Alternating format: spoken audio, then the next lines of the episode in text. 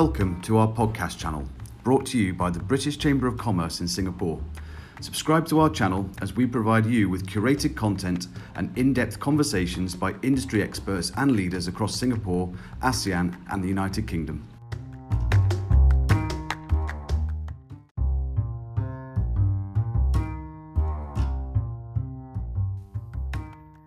In the next episode of Meet the Committee, we sit down with Talia Georgiou, Managing Partner, Healthcare Advisory for Asia Care Group and the Chair of our newly formed Healthcare and Life Science Committee. Talia shares about the committee's goals and plans for the future, as well as new models of healthcare, the digitisation of the industry, and what the healthcare landscape looks like for businesses in Asia. We hope you enjoy the podcast. Today, we're joined by Talia Georgiou, Managing Partner Health Advisory at Asia Care Group and our Chair of the uh, Healthcare Life Sciences Committee. A very warm welcome to you, Talia. Great to have you with us. Thanks, David. Good to be here. So, very warm welcome. I guess just to get us started, tell us a little bit about Asia Care Group. Uh, I know you're relatively new members. It'd be good to get a bit of an understanding about both the business and, and yourself. Yeah, sure. Um, so we're a specialist management consulting firm. We only work in the healthcare space um, and we only cover the Asia Pacific markets. Um, and within that, we work across the, the industry spectrum. So everything from health insurers through to pharma providers, health investors, and, and so on. Um, and we tend to work in the in the strategy space, so um, you know market access, um, uh, new models of care, new product development, and, and so on. Um, and uh, yes, you mentioned that the committee is uh, is very new. Um, it's been formally um, in place for I think just over a year now, um, and during that time we've been trying to to build it up and to consider. Uh, what we really want to focus on in terms of um, advocacy work, um, in terms of, of, of, remit, and to ensure that the members get uh, the, the best uh, value out of the, the committee. Great stuff. You're members of both the British Chamber here in Singapore, but also Hong Kong. So, I mean, first of all, before we dive into sort of the committee, why is the Chamber so important for you? Yeah, I mean, it's a good question. Uh, I think the most obvious connection is, um, as you can tell by the accent, I, I, am British, and a number of members of the team are British. So, although not a not a UK company, we do have a lot of connectivity there, um, and we support um, a wide range of UK companies, um, including the UK government, look at um, healthcare markets in this part of the world. Um, so being part of the British Chamber is just a, a logical, um, I guess, extension of our, you know, of our, our, our business and uh, and our connectivity with uh, those players and it's been great. Um, I mean, Hong Kong um, is again, it's a very new committee. It's probably only about three or four years old, but it's uh, it's been a very valuable avenue for bringing together not just UK companies, but but companies um, that, that, generally have an interest in, in in healthcare in one form or another. Brilliant stuff. It would be remiss of me not to thank you for all of your support and your hard work in getting the committee off the ground. It's it's a really great, diverse group looking at some really sort of core key themes that the chamber uses a, a, as a platform, as, a, as an opportunity. Who's on who's on the committee? Who are your members at the moment? We have um, a number of health insurers, um, Prudential, Bupa. We also have uh, those that work in the insurance space, uh, brokers like Aon, uh, we also have some of the health providers um, that, that, that, operate, I mean, right through from uh, small clinics up to uh, those that have got um, you know multi-site operations going on. Uh, we also have uh, some of the big pharma companies represented, uh, GSK, Roche, um, and some others. Um, and we have a range of, I, I, would say, professional services that, that relate to the healthcare space. Um, so we have other consultancy firms like KPMG. We also have some of the lawyers um, that work in medical mal- malpractice or uh, maybe IP related to uh, healthcare, like Bird and Bird.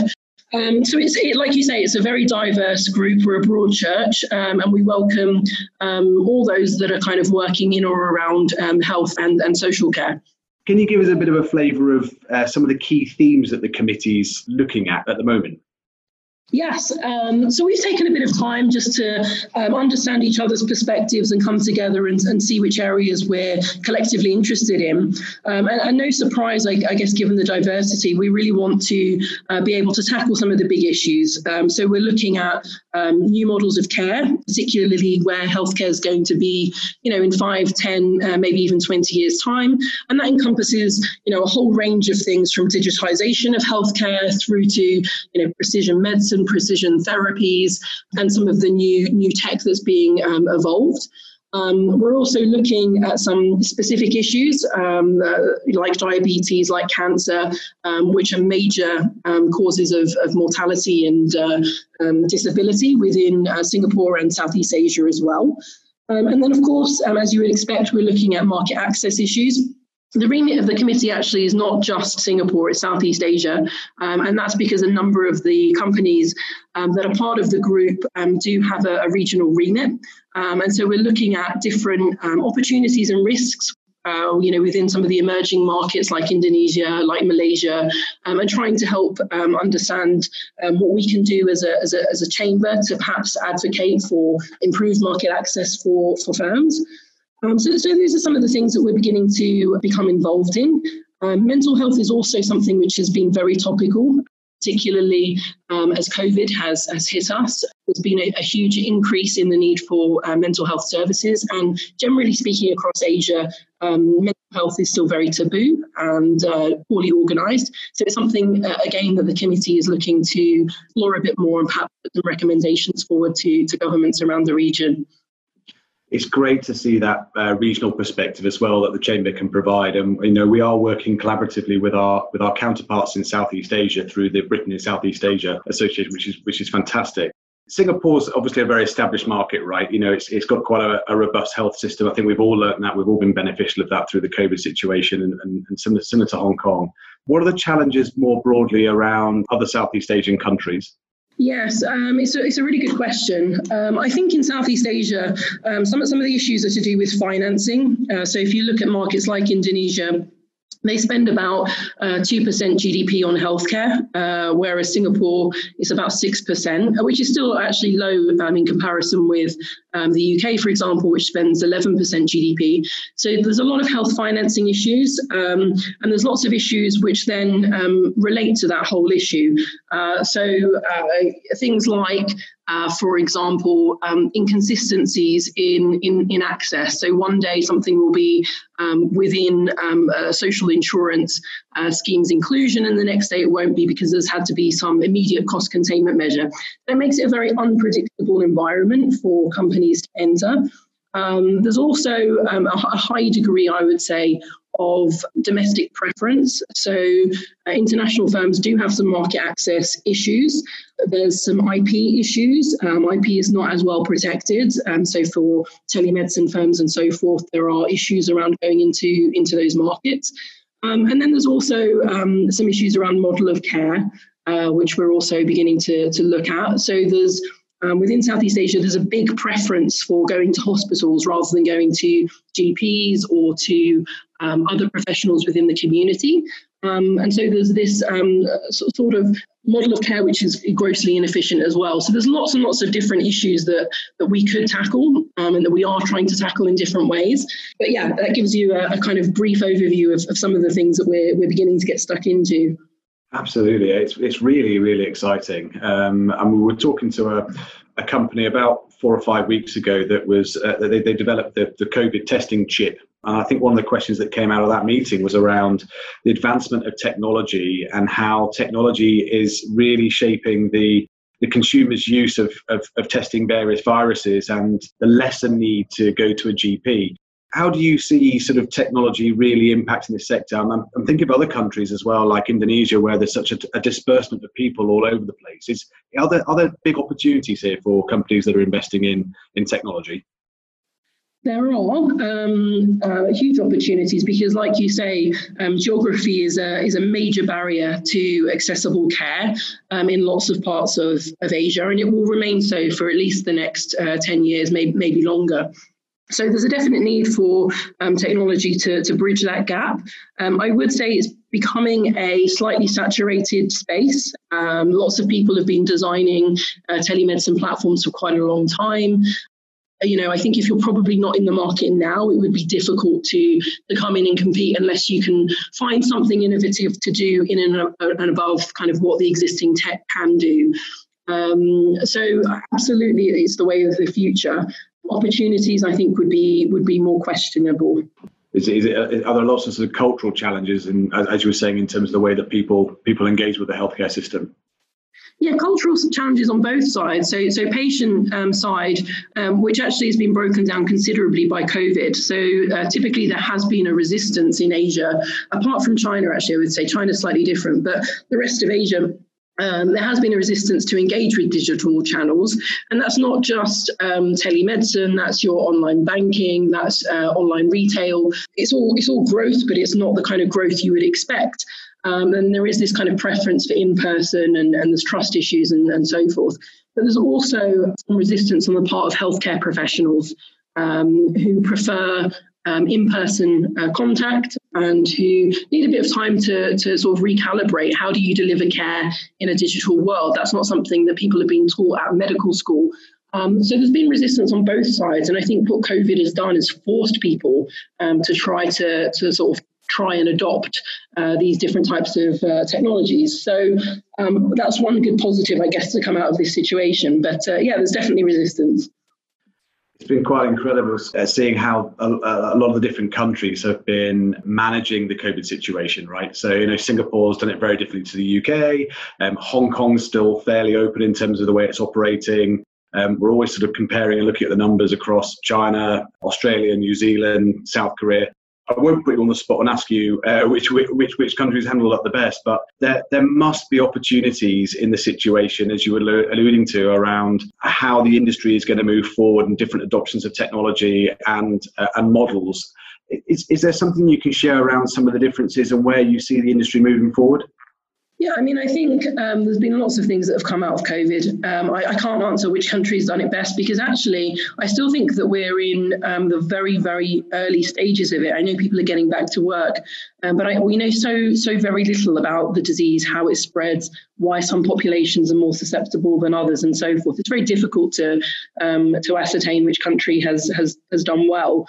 But I do think there are some some broad lessons that are being learned. Um, I think across the globe, um, UK um, to Asia, uh, we've learned that public sector systems are underfunded, and you know uh, even a small increase in activity um, as a result of, of, an infectious disease, or it could be you know, you know any number of other things, really pushes the health system beyond its capacity. And as a result, you've got lots of, you know, elective operations that have been cancelled, lots of appointments that have been put back, and, and so on. So there's a definite need to look at how we resource uh, public health systems in the in the longer term. There's also obviously the digital piece, which we've already um, spoken about, um, but there's a number of things around that as well. So during this time, there's been a great increase in things like um, uh, deliveries of medicines uh, to your door being able to happen, lab tests that are um, self self administered and then sent uh, sent into labs. Um, so there's been lots more uh, patient involvement in their own care journey. I would describe it as, which is um, really good because uh, you know that's what we do want in the long term. We want patients as partners rather than as pure patients. So, so that's been a, a positive. And then I think we've also um, seen, and, and we haven't really discussed much around this, uh, the vulnerability of the private sector. Um, so we've we've seen a, a, sustained decline in people going into private hospitals and private clinics um, and putting off surgeries and so forth. Um, and you would think the hospitals might be robust enough to um, weather a storm like this, but they're really not. Uh, a number of them are in very, very fragile positions at the moment. So um, there is some concern about um, how private sector copes when there's big fluctuations in demand like we're seeing now. So there's lots of different um, things that I think people will, will be working on in, in years to come. Why is that? Is that is that because people are sort of locking themselves at home and they feel they can sort of care for themselves and they're worried about contracting things at the moment, or is it just about saving money, or what? What is the reason for that? Um, with a lot of elective operations, it's just simply putting them off. Um, right. For investigative tests, um, uh, particularly in the private sector in, in Asia, um, I, I, would argue that there's probably a degree of over-servicing under normal conditions. Um, so people um, don't like the uh, the watch and wait like we have in the UK. People much prefer to go in and get a test done. so people are now watching and waiting, and actually a, a big degree of those um, that, that, thought they had something probably have realised that, that they don't. Um, so those procedures are now now unnecessary. Um, and, and, yes, in, in terms of kind of self care and self management, I think people are taking a much more proactive role in that, and they're weighing up do I go to a, a clinic practice for my um, lower backache, or do I just kind of self care? Uh, you know, what's the risk of, of that versus possibly contracting a deadly virus? So, uh, patient behaviour is beginning to change, but it is having a huge impact on the provider landscape that's really interesting. I, I, noticed that there was quite a lot of sort of R and D coming out of A*STAR here in Singapore. Does the committee, does your organisation get involved in the R and D that's coming out of those those sort of groups and, and the university groups um, into industry? Yes, particularly in the pharmaceutical side of things, um, there's a lot of connectivity by um, government, academia, um, and, and pharma companies. Um, and I think at the moment everyone is um, working very collaboratively, more so than you would see usually. I mean, usually R&D is a, is a highly competitive uh, space to be in um, but people are collaborating and trying to come up with vaccines or, or, or, tests or whatever it happens to be in order to, to manage this. That's that's highly unusual. Um, it'll be interesting to see if that level of uh, collaboration can, be pulled through to, to other major disease areas. Um, like cancer and, and so forth. Um, I'm, I'm not sure because um, it does disrupt the business model somewhat, but um, it's, it's definitely good to see it at the moment. Talked about market access and, and how the committee's, you know, looking at supporting UK companies that are coming into the market here in Singapore, and more broadly around Southeast Asia. Where do you see the future opportunities for UK companies? Um, interesting. I mean, I think there are opportunities um, all over um, Asia at the moment. It really depends um, what it is that people are, um, you know, putting forward. Uh, like, like, I said, I think there's a huge need for new models of care. Um, so UK companies that are involved in things like setting up daycare centres, outsourced services, um, uh, provision of, of some of these digital solutions, not necessarily the telemedicine component, but some of the other parts. Um, there's huge need for all of those things. Um, there's also a, an, an, ongoing need around um, healthcare infrastructure, um, which is, is weak in a number of countries, be that hospital building or putting in place um, electronic health record systems and all of the uh, software infrastructure that you need to run an efficient healthcare system. Um, and there's, there's a need for advice um, against all of that, uh, be it legal or consulting advice. So there's opportunities across all markets. Um, you know, for us personally, we um, we really see opportunity in in Indonesia. Um, it's a huge market, almost almost the same size as as China, but often overlooked. I'm in favour of, of, China, um, but actually it's, it's, a it's a good country to do business in. Uh, Malaysia, Vietnam, um, the, these countries are, are very exciting as well. We've got some of the committee members that are being even bolder and going into some of the real sort of lower um, income countries like Cambodia. I think Harley Street um, Group um, opened a clinic there. That's very, very much needed because the standard of care there is, is so poor. Um, so yeah, I mean, there's a, there's a number of different uh, ways to do it, but uh, opportunities really are everywhere in, in Asia. Uh, definitely, and you know the, the chamber is here to support those organisations as well, and, and, and try and help drive that agenda through the committee. So it's a, it's a great thing that you're that you're doing. Did you set up your first healthcare consulting business age just 26? Is that right? I did, yeah. That's amazing. So, I mean, I mean, what what what made you want to sort of set up your own business, um, and at sort of quite a young age as well? It's it's fantastic to hear sort of your entrepreneurial journey. What what what were the steps that you sort of took um, to set up your consulting business? Um, so my my role prior to setting up that company um, was working at a sort of strategic level within the healthcare system, um, so London wide, um, and it was sort of health systems related. So you got to see all the different moving moving parts, um, and there were loads of very very interesting projects that, that got commissioned at that level, as you would expect. Um, and I, I, kind of got a little frustrated because uh, you know the, the best or the most interesting projects would go out to consulting firms. And so for me, actually, it was if I want to work on some of those real cutting edge projects, I have to go out of the health service to consult back in. Um, which is which is what I did, and my very first client was the was the NHS. I think things have changed. I don't, I don't think there's as as much reliance on uh, consultancy within the NHS as, as there was then, but but that was certainly the model. So it was kind of out of necessity for the type of work I, I wanted uh, I wanted to do. Then what what brought you to Asia?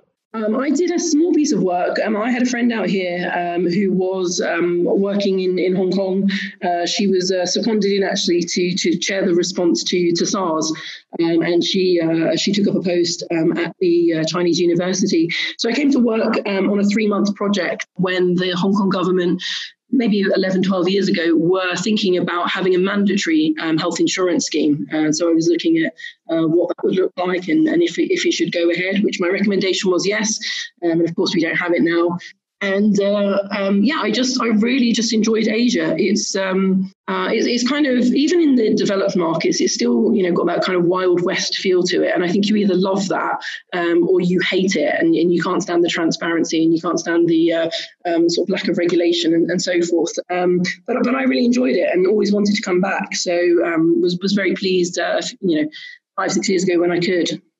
How, how do you keep abreast? If you know if, if the sector is so secretive in terms of R and D, and uh, obviously they're doing a bit more sharing now, as you were as you were alluding to. But how do you keep abreast of everything that's going on, all of the new tech, um, all the new ideas? How, how do you dissect all? How do you play that back in terms of the strategies that you're working with your clients? Yeah, I mean a number of different ways. Um, we we have a, um, a sort of in-house uh, data bank which we use, and we collect you know the hundreds of different uh, you know indicators and, and, metrics that are recorded in various PDFs and government spreadsheets, and we, we collate that all into into one easy easy to use uh, um, database. Um, but also, um, I think a large part of how we how we gather intelligence is through things like um, the British Chamber, um, is through uh, networking, um, is through having those um, in-person uh, connections. They count. Um, they count everywhere in the world, but they are vital in Asia. You just ca- cannot do business if you don't have good uh, personal relationships uh, with people.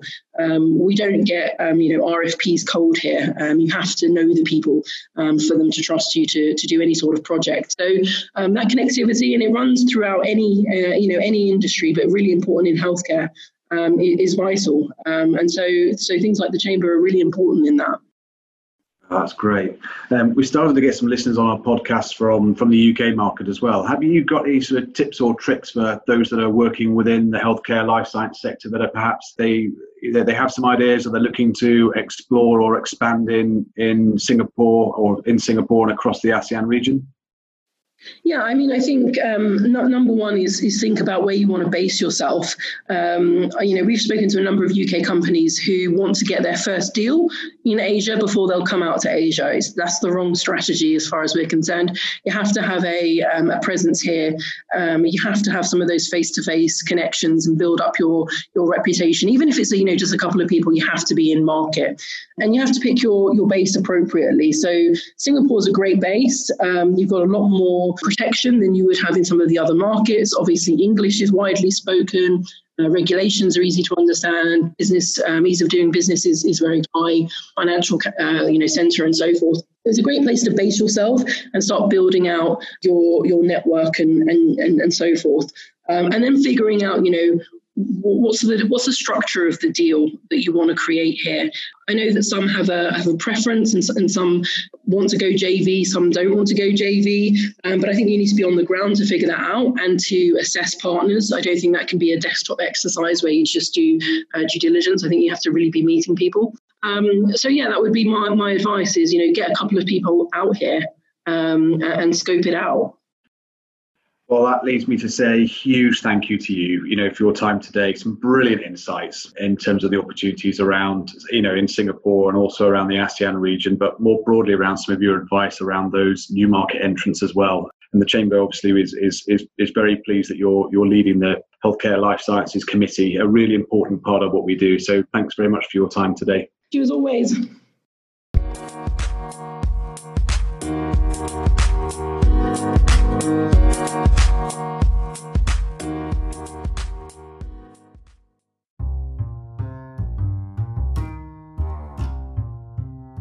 Thank you for listening to our podcast. You can share our podcasts and tag us in with the hashtag BritChamSG on Twitter, Facebook, and LinkedIn. For more information on the British Chamber of Commerce in Singapore, please visit www.britcham.org.sg. Or should you wish to get involved with our podcasts, please feel free to contact us at info at britcham.org.sg.